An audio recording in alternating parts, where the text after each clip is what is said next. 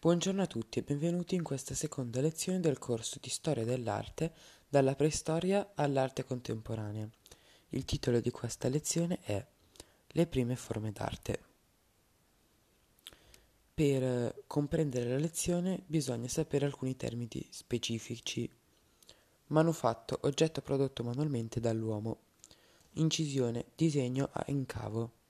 Iconografico, relativo a un insieme di rappresentazioni concernenti un soggetto, un periodo storico o un'area geografica. Antropomorfo, dalle sembianze umane. Figurato, con figure, cioè con raffigurazioni riconoscibili di uomini o animali.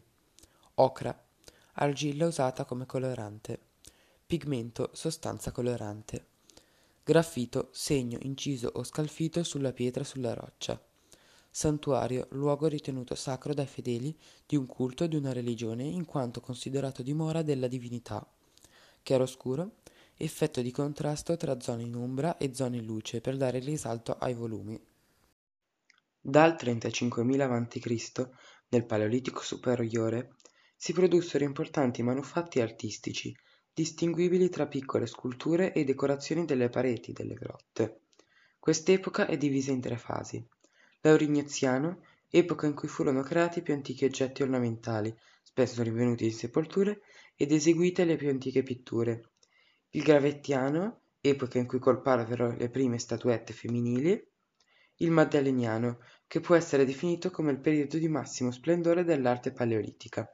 Successivamente, nel 10.000 a.C., a causa dell'era glaciale, ci fu una rapida decadenza dell'arte antica. Le sculture paleolitiche sono alte massimo 20 cm, sono fatte con avorio, ossa oppure con delle pietre tenere e hanno decorazioni a incisione. I soggetti iconografici consistevano in, in animali e figure antropomorfe. Le più importanti sono le Veneri paleolitiche, ovvero sculture rappresentanti delle donne con seni, glutei e ventri accentuati per esaltare la fecondità.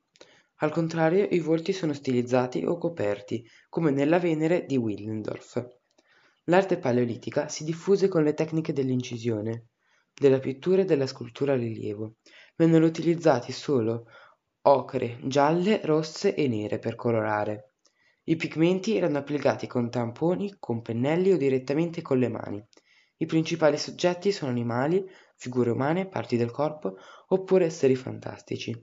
La maggior parte delle scene erano di caccia e avevano un significato magico propiziatorio o religioso, con la credenza quindi che favorissero la caccia e la fertilità.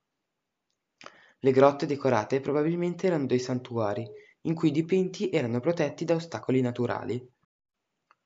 Un esempio di arte paleolitica è la grotta di Altamira, in Spagna. È considerata come il più grande complesso dell'arte maddaleniana. Le figure sono rappresentate con sicurezza come dimostrano le grandi dimensioni e l'uso esperto del colore. La policromia è utilizzata fino a tre colori, mediante anche la tecnica del chiaroscuro per dare tridimensionalità alle figure. La maggior parte dei dipinti raffigura bisonti, probabilmente perché era l'animale più importante vista la grande quantità di pelle e di carne che offriva. Con questo siamo giunti alla fine di questa lezione. Nella prossima analizzeremo il complesso della grotta di Lascaux.